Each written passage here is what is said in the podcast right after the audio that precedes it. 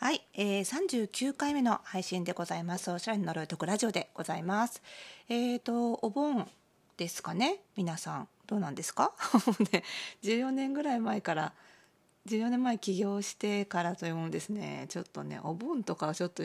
皆さんが普通、どれくらいから入るのかちょっとよく分かってなくてですね 取引先の方のですねお休みの予定なんかを聞いてあそのぐらいから一般の方はお盆なのかななんて思う毎年なんですけど今年はますますなんかちょっとなんだかお盆なんだかなんだかっていう感じですよね。ちょっとね行事も何もなくなってしまったのでなかなかぬるっとお盆休みに入ったっていう方も多いんじゃないかと思うんですけれども今年はね東京都民は特にえー、帰省できるわけでもなくねなかなかあのー、ステイホームステイ東京なねお盆休みですよね。皆さんいかがお過ごしでしょうかね。まああの、なかなか外に出れないとかですね。あのっていうのは結構割とあの緊急事態宣言中から薄々感じていたんですがこのなかなか外に出れないとかあのっていう生活様式が実は小さい子供の育児をしているとそもそもそうであるっていうことが結構あってあ小さい子供がいるって結構ステイホーム強いられますしあ緊急事態宣言外出自粛しなきゃいけないいけいけないところも多くなるのでね。いけないしもちろん夜なんか出かけられないしっていうことであなんか皆さんが緊急事態宣言中ここ出かけられないあそこ出かけられないって言ってたのがあそうか。小さな子供の育児中はそもそもそういう生活を強いられるなと。すでに我が家は一足二足早く新しい生活様式に 移行してたなって思うことが多いんですよ。ということはですね一足二足早く新しい生活様式に移行していた私の知見がこの夏どんな過ごし方をすればよいかっていうのが結構お役に立てるのではないかと思いまして今日はちょっとファッションの話から脱線して、えー、新しい私たちの私の新しい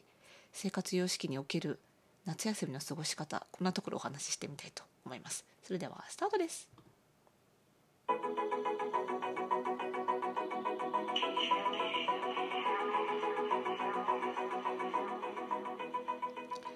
はい。ということで39回目の配信になりました。おしゃれの呪いを解くラジオでございます。えー、この番組ではあなたに巻きつくファッションへの思い込みイコールおしゃれな呪いをバサバサと解いていきます。服装心理学をベースにおしゃれをもっと楽しみ、自分を変えるコツをお届けしています。お相手はパーソナルスタイリストで日本服装心理学協会代表理事の久野里沙でございます。今日もよろしくお願いします。ということで2週連続ね、あのー、外からの収録だったのでちょっと BGM なしで、えー、だいぶ外の音も入りつつな、えー、放送をお届けしてたんですけども今日はちょっと、あのスタジオというかあのパソコンの前に戻っての、え配信でございますのでまた BGM 付きに戻りましたという感じなんですけどまああの、まあ、おしゃれに限らずねちょっといろんな呪いを解いていくっていうのが結構私のあの最近のライフワークテーマ活動テーマなので、まあ、そういう意味でその何て言うのかなうんと外出自粛とか言っちゃうと結構気持ちが苦しくなるじゃないですか。でねちっちゃい子の育児中も乳児の育児中もそうなんですよ。で出かけらんないって思っちゃうとねやっぱり苦しくなっちゃうのでやっぱちょっとしたこう考え方の違いだと思うんですよね。まあ、今しかできないことをやるっていう感じに切り替えた方が私は楽だったんですよね。でうちの息子も3歳もうすぐ4歳なので、まあ、だいぶいけるところも広がってきてはいるんですけどあの、まあ、やっぱり乳児中乳児幼児中はですね結構夏なんかも行けるところ少なくて割と0歳の時とかあのなんかね初めは抗おうとしちゃうんですよねあの出かけられないとか言わずにちょっと頑張って出かけようとかって思っちゃうんだけどもことごとく失敗まではいかなかったけど あんまりやっぱりうまくいかないので、まあ、今のならではの環境を楽しんだ方がいいかなと思っての、まあ、4年目なのかな夏は3年目か。でやっとこう夏の過ごし方みたいなのがちょっとこう確定固まってきたかなっていう感じで、えー、このコロナ禍ですよ。なのでそんなに、あのー、ここまで固めてきたあの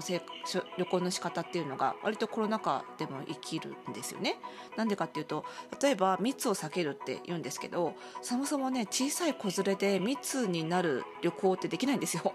例えばあの今はもう平気ですけど乳児の時とかって夜泣きがすごいのでやっぱりねホテルですぐ隣にお部屋があるみたいなところにはねなかなかちょっと気を使って泊まれないのであのコテージとかねあのエアビーとかあの民泊とかねあの本当にこう貸し切り状態になるようなところとかあとお食事もやっぱり他のの方の迷惑になっちゃいけないのであの、まあ、そういうコテージで自炊をするかもしくは、えー、個室形式のところを選ぶかみたいなところになるので結果的に密ではなく層になるんですよね層を選び選びっていう感じで、えー、旅行が進んでいくのでまああのー、比較的そのまんま今までのあの行き先選びの感覚で行けるという感じですよね。まあこれまでと違うのはやっぱりその東京近郊から出られないっていうところが一番大きいところではあるんですけども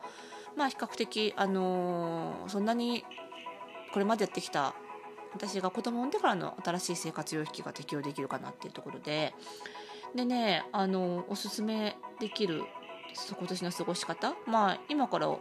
夏休みって方もいらっしゃると思いますしね。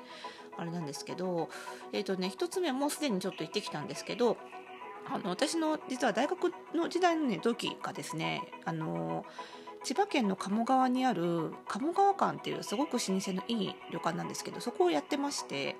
はい、そのご縁であの以前ねあの私が、えーと、子供もだいぶ前にですねあのブライダルフェアでちょっとあのスタイリングショーみたいなのやらせていただいたりとかっていうご縁もあってあの去年から去年でもそうは言ってもねそうイベントやってから結構間が経っちゃってで子供生まれてからあ結構距離的に近いしあの部屋食もできるしあのすごくゆったりしたいい旅館なのであのあんまりなんていうのかなあの角部屋選べばあの邪魔にもならないしっていうことで、え去年かなから泊まって、えー、泊まらせていただいてすごく良かったので今年も実は予約してたんですけどどうしようかななんて思ってたんですけどあのすごくあの鴨川館さん側もあの感染対策気をつけてるってことですしあの東京からもあの全然大丈夫ですっていうことだったんであの行かせていただいたんですけどねちょっとこの間ね。であの本当にねお部屋鴨川館はもう部屋食だしあの朝ごはんも個室にしてもらってなので本当に他の方に、まあ、ロビーとかではあ結構人いるんだななんて思ったんですけどほぼ会わずにあの過ごせましたね、えー、すごいいいところであの来年も役取ったんですけども あの今年も去年も今年も同じ部屋であの最上階の角部屋で割とこう家あの部屋の中でもゆっくり過ごすって感じ。でねもう子供いるとそもそもその子供連れてどっかあっちこっちその宿を起点に観光するっていうのはねほぼ無理諦めた方がいいんですよね。夏は特に暑いのであっちこっち歩くとねやっぱり体調も崩しやすいんですよね子供ってね。なのでもう基本的にもう部屋でゆっくり過ごすっていうスタイルが基本になるんですよ。これね0歳児とかの時にね頑張ってねちょっとあっちこっちアクティブな計画立てたらねもう全然できなかったってことがあったのでもう去年ぐらいから、えー、部屋で過ごす基本ね部屋でゆっくり過ごすっていうことにしてで実はこういうなんか今回泊まった鴨川館みたいに毎年同じ場所に泊まるっていうような趣味思考は私には産前の私にはなかったんですよ子供を産む前は。もう飽き飽き性なので毎年毎年違うところっていうのが普通だと思ってたんですけどあの、ね、子供がいるとやっぱり、ね、毎年同じところがいいなって思いました。っていうのはあの去年あのなんだろうもう買って知ってるのであの何かアクシデントがあっても対応しやすいですしそれこそね病院の場所とかももうあの初めに調べておけば知ってるしあの何がどこに館内に何がどこにあるかとかも分かるしでね同じ場所に毎年行くとその都度でも子どもの反応は違ったりしてあの成長をすごい感じられるなって今回やっぱり思いました。なのでしばらくはあのこういうふうに、まあ、コロナが終わる終わらないにかかわらずなるべくこうちょっと密を避けて同じ場所に泊まり続けるっていうのは多分ちょっとやっていくかなと思ってるんです。で、えーと、そこ行ってであとねあの直近で、えーと、お盆中はもう都内から出ないっていうことであの某まあ、いいか ANA のインターコンチネンタル東京にちょっと行ってきましてで、えっと、そこはですねあのちょっとプール目当てであの宿泊取りましてでもうほぼプール以外は部屋から出ずなんですけどもうガラッガラだった。あのえっ、とあの辺り赤坂あたりはガラガラであの怖いのでちょっとホテルの食事は取らずにあの周りの飲食店の様子見ながら、まあ、何だったらテイクアウトでお部屋で食べようと思ってたんですけどもう飲食店もガラッガラですよ。もうフロアにうちら私たちしかいないので密どころかっていう感じなので1食だけ外食してあとはお部屋でゆっくり過ごしてでプールも宿泊者しか基本的には入場制限で入れないっていう感じだったので、えーと、割とあのあの密にならずに過ごせたので、まあ、やっぱりしばらくはちょっと都内でそういうちょっとシティホテルの開拓なんかももしね出かけるならいいかななんて思いつつ、えー、なるべく感染対策はしつつちょっと長期戦になりそうなのであのゴールデンウィークのね緊急事態宣言中はかなり厳密に家から出なかったんですけどちょっと経済回すことも意識してあの感染対策をして密になることを避けつつ、えー、ちょっとお出かけもちょこちょこ息抜きにしていこうかななんて思ってます。はい、ただまあこの生活様式お子さんいる方は皆さんやってると思うので、まあ、それをひたすら回していけばいいかなというところで、まあ、今しかできないちょっと都内遊びなんかも楽しんでいこうかなと思っているところです、